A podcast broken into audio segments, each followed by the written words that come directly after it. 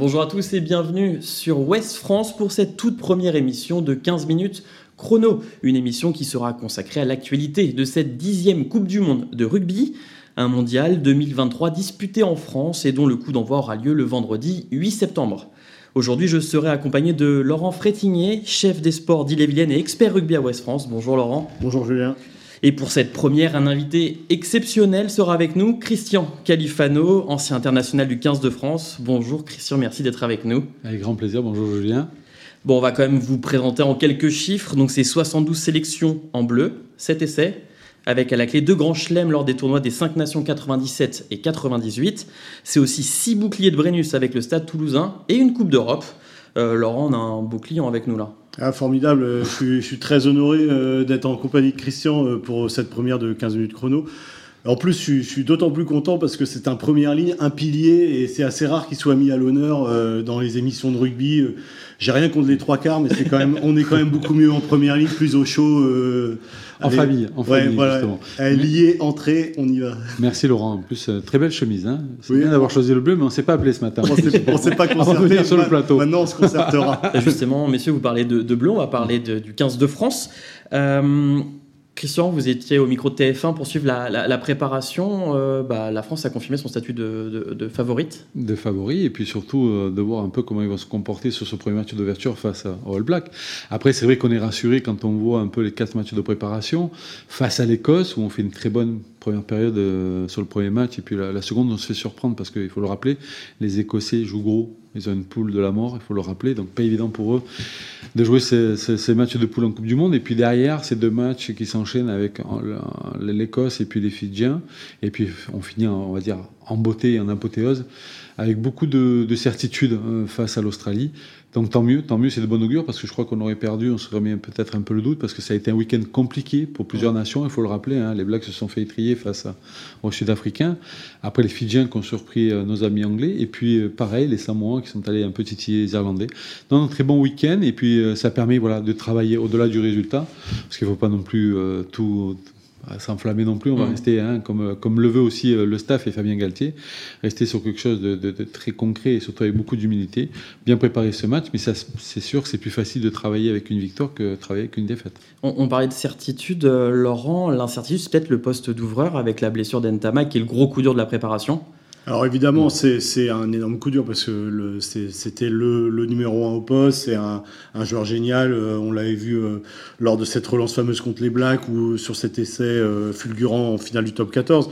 Après, euh, Fermier Galtier l'a bien dit, euh, un joueur se blesse, c'est le rugby, euh, ça, la blessure fait partie du rugby, mais il euh, y a des autres, joueurs derrière et, et avec, on a quand même des solutions de talent. On a vu avec Mathieu mm. Jalibert, avec l'Australie, ce match assez abouti quand même, notamment la deuxième mi-temps, comme disait Christian, avec Mathieu Jalibert. Antoine Astoy, qui est un régulateur, à mon avis, hors pair, mm. et puis il y a aussi cette option de faire monter Thomas Ramos, et qu'il l'a déjà fait avec le Stade Toulousain donc c'est un coup dur. Euh, je dirais pas comme euh, l'ont dit les bookmakers à faire en sorte que la France n'est plus favorite. Je pense que la France reste favorite et que ça peut peut-être même lui donner un supplément d'âme. On en parlait en antenne aussi, c'est la relation avec Antoine Dupont, comment il va interagir maintenant avec euh, Mathieu, et qu'il a cette intelligence-là de s'adapter? Exactement, et c'est ce qui fait un peu la différence chez Antoine, c'est que c'est vrai qu'on a eu cette dépendance Antoine avec, avec Romain, et je trouve que c'est bien parce que le caractère, on note beaucoup euh, et on fait beaucoup de comparaisons entre Romain et aussi euh, Mathieu. C'est deux styles différents, on le sait. Hein, Romain, c'est un métronome. Peut-être il est un peu plus électrique, notre ami euh, Mathieu. Mais ce qui est bien, c'est qu'il ne supporte pas la pression. Parce que quand même, depuis quelques années, quelques mois, on fait beaucoup de comparaisons entre lui et Romain. Est-ce qu'il va supporter? Est-ce qu'il est là? Ça fait 4 ans qu'il est dans l'effectif de l'équipe de France. Fabien a énormément confiance à Mathieu et je crois qu'il a encore prouvé ce week-end. Et pour revenir sur la question, notamment euh, l'apport d'Antoine Dupont, je crois qu'Antoine a une faculté, on le sait très bien, qui est bon au-delà de toutes les qualités qu'il peut avoir, c'est cette qualité à se mettre aussi à, la disposition du joueur. C'est-à-dire qu'il va mettre toutes les conditions et il va se mettre dans les meilleures conditions pour justement bien faire jouer Mathieu. Il y en a eu les quelques prémices hein, face à l'Australie, mmh. où il est allé chercher quelques brèches et on voit notamment quand il est venu quelques fois venir chercher euh, ses ballons dans l'intervalle. C'est ça et je trouve que que Mathieu, euh, Mathieu euh, va jouer peut-être un peu plus libéré. C'est ça qui est bien. Et puis, euh, comme on le disait, les suppléants sont là. On a deux options derrière. C'est bien. Mais encore une fois, il faut croire en Mathieu parce que avec tout ce qu'on lui a fait subir, mm. je crois qu'il maintenant il est bien temps et surtout de comprendre. Après, c'est sûr qu'on ne peut pas dire que voilà, on, regrette, on regrette. C'est malheureux de ce qui s'est passé, pour, ce qui se passe pour Romain. Je sais qu'il reviendra plus fort. Moi, je l'ai, j'ai envoyé un petit message en lui, en lui portant tout mon soutien c'est comme ça, malheureusement, il y aura encore d'autres blessés, et du moins j'espère qu'il n'y en aura pas, trop non plus, mais on en attend avec, grand, avec impatience le retour de, de Cyril Bay. Mais c'est comme ça. Mais pour revenir sur, euh, encore une fois, euh, la, faculté de Mathieu de s'adapter à ce genre de match, c'est très bien, et je crois qu'il a montré vraiment toute sa prestance et son envie lors de, ce match face à l'Australie. Est-ce que c'est mieux de prendre les blagues tout de suite, suivi après, donc je, hmm. pour rappeler le programme, l'Uruguay, la Namibie, est terminé par l'Italie C'est un enchaînement favorable? Euh, les Italiens, il ne faut pas qu'on les mette de côté. Parce que c'est vrai que là, on se focalise beaucoup sur les All Blacks. Il ne faut pas oublier que nos amis italiens, quand même, ont enchaîné pas mal de bonnes performances. Ils ont battu les Gallois, ils ont battu les Australiens aussi. Ils ont fait une belle performance il y a quelques temps face aux All Blacks chez eux. Donc voilà, attention aux Italiens. Après, je crois que, encore une fois, le, celui qui va nous mettre vraiment dans le tempo, c'est le premier match mm. face aux All Blacks. Alors, tout le monde dit ouais ça va être un super match. Oui, mais qui on aura en face? Est-ce qu'on aura l'équipe qui s'est fait matraquer face au Sudaf ou on a une équipe mm. vraiment revanchard?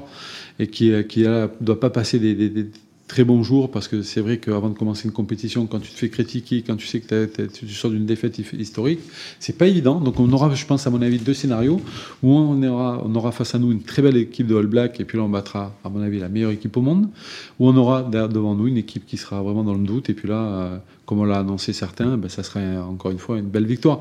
Mais toujours pareil, une Coupe du Monde, c'est totalement différent. C'est qui va supporter plus ou moins la pression parce qu'il faut le rappeler, c'est un match d'ouverture. Il va y avoir énormément de monde, il va y avoir un engouement terrible autour de ce match.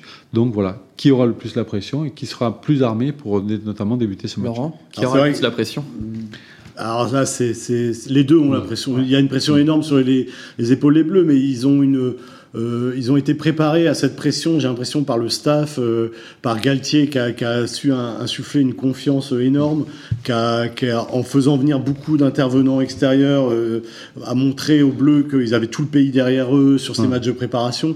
Ça ne veut pas dire que ça enlève la pression le jour, au moment du jour J.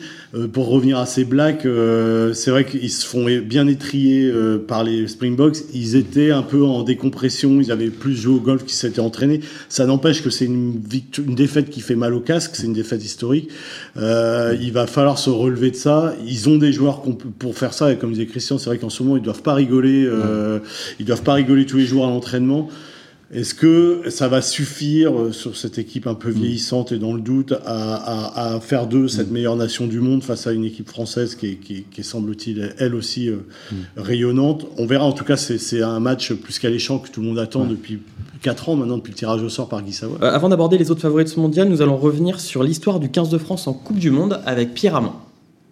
Le 15 de France a une riche histoire avec la Coupe du Monde. Trois fois finaliste et toujours au moins quart de finaliste, les Français n'ont jamais conquis le Graal. On vous retrace les différents parcours des Bleus depuis la première édition en 1987.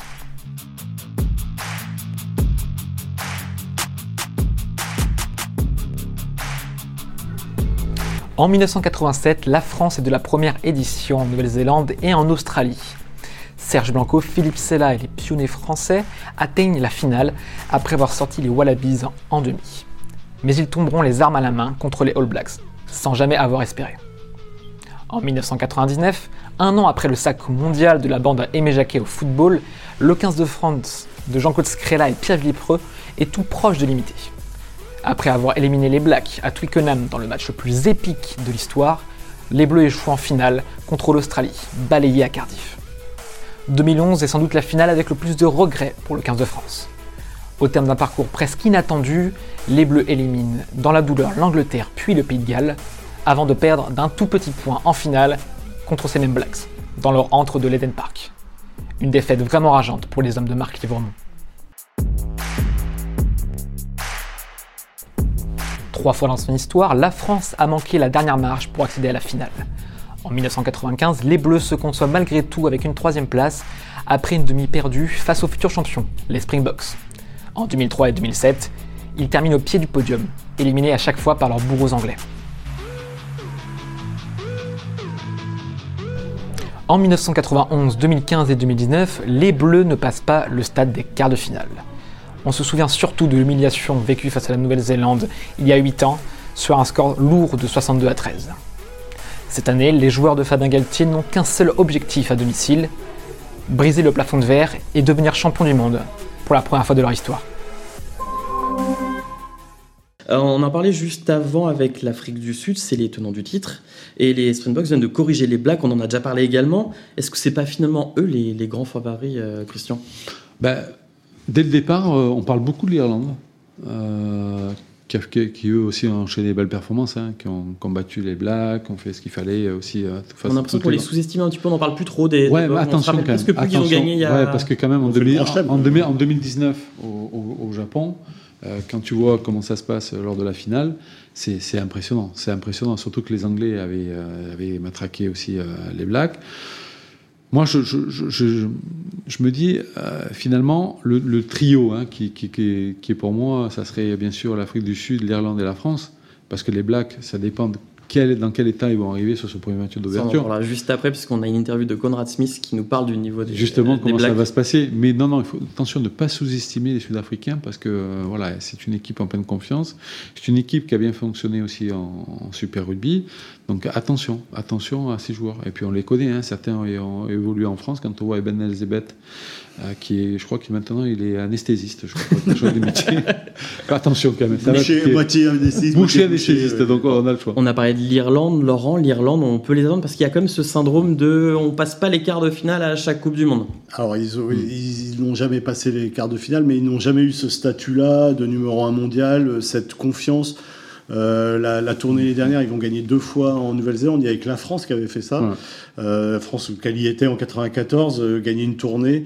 il y avait donc il y, a ça, un grand chelem quand même, c'est pas rien. on l'a su, on l'a vécu en 2022 pour pour la France, gagner un grand chelem. Ils ont, ils ont des certitudes, ils ont un jeu complètement codifié. Alors on a vu que c'était un peu enrayé, c'était une équipe B contre les Samoa, les Samoa qui défendent très bien. On verra, on verra. C'est, hmm. c'est, et ce qui est très dommage, euh, mais c'est le tirage au sort qui est le hasard du tirage au sort qui veut ça, et puis le ranking au moment du tirage au sort il y a, il y a 5-6 ans, fait qu'il y aura euh, deux des quatre meilleurs mondiaux qui vont sortir en quart de finale, parce que la France, si elle est première, rencontrera le deuxième.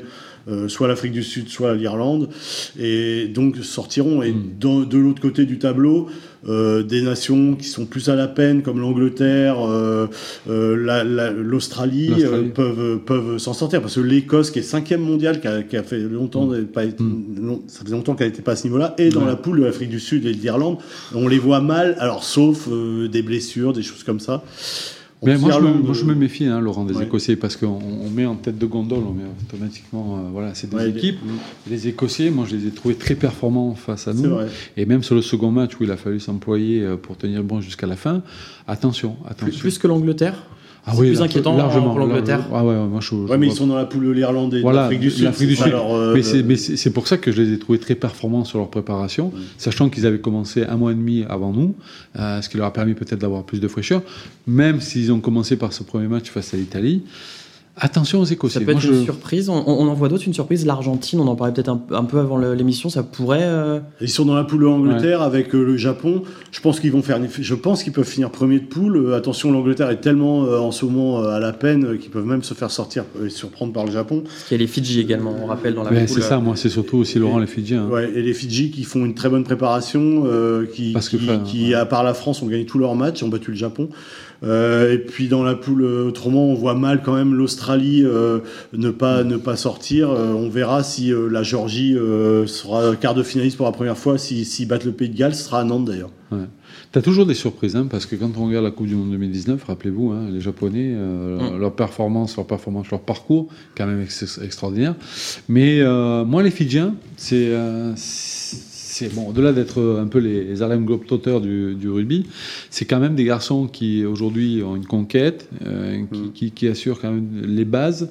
Euh, je, je, me dis ça peut être aussi une belle surprise, comme les Géorgiens comme les Géorgiens aussi, parce que aujourd'hui les équipes qui sont en plein doute, tu le disais aussi tout à l'heure Laurent, ça va être bien sûr l'Australie, beaucoup plus les Anglais, parce que là ça fait quand même pas mal de temps, euh, et on l'a vu avec le tournoi destination. Alors je veux bien qu'ils se cherchent, mais je crois que c'est un peu le rugby qui va pas très bien, qui tousse un peu, et c'est vrai que quand on regarde leur championnat, il est en train de péricliter, donc ça va pas être si évident que ça. Maintenant, voilà, les problèmes des autres, on va leur laisser. Hein, on va surtout se focaliser sur nous. Et, puis, voilà, maintenant, c'est vrai qu'on va jouer ce premier match important face aux Blacks. Dans quelles conditions, on ne sait pas. Et puis, le quart de finale, malheureusement, pour arriver jusqu'au bout, il faudra prendre autant les Irlandais que les Sud-Africains sans jouer à se faire peur, si on perdait les Blacks, on jouerait la qualification contre l'Italie, qui euh, nous a qu'on a battu que d'un point à Rome. Mais bon, je pense que je pense que mais attention, pareil, Laurent, il ne faut pas sous-estimer les, les, Italiens parce qu'ils ont quand même battu les Gallois, ils ont battu les Australiens aussi. C'est une équipe, on disait, tiens, voilà, c'était sympa, il faut jouer un peu rugueux pour les passer. Non, aujourd'hui, ils ont des joueurs qui jouent énormément bien. Bon, après, on les connaît, hein, certains sont encore une fois dans le championnat français. Mais ce qu'il faut noter, c'est la, pas l'éclosion, c'est que la, volonté aussi de faire progresser ce rugby italien, parce que les moins de 20 ans sont surprenants aussi. Mm. Cette année, pendant la Coupe du Monde, ils ont battu quand même euh, l'Angleterre, ils ont battu les Sud-Africains. C'est pas rien, c'est une belle génération qui se profile aussi. On va juste se recentrer sur le dernier favori. On aura parlé euh, les All Blacks. On va terminer ce, point de vue sur les favoris avec l'interview de Conrad Smith qu'on a eu euh, mm. cet été et qui nous donne son avis, lui en tant que double champion du monde avec les Blacks en 2011 et 2015. Um, I, I, think, but you know, the team is different. They they have to be different. The game the game is different now than than when I played, when we played. Um, but uh, I, I think I I liked what I saw in terms of the the way we played and the way we kept on top of the South Africans. Um, I talked about the start of the game, but uh, I think that's the the All Black um, style. It's it's very fast. It's uh, not letting defenses get set, not letting teams even you know be be ready, whether it's because of offloads, the speed of the ball, or, or just the the constant um, attack. And you know that, that's what I love to see. Euh, eh bien voilà, messieurs, c'est déjà la fin de cette grande première de 15 minutes chrono. Merci Laurent. On va vous retrouver tout au long de la, la Coupe du Monde sur, sur West France. Christian, un grand merci d'avoir été notre, notre invité, un peu notre parrain de cette émission. Vous mettez une énorme responsabilité, mais en tout cas, avec grand plaisir. Pour un Corse, euh, avoir un parrain Corse, c'est formidable. Toi, tu vas me faire avoir des problèmes. et nous, on se retrouve le lundi prochain sur West France pour un nouveau numéro de 15 minutes chrono. Et on reviendra sur ce match d'ouverture entre, entre la France et les Blacks.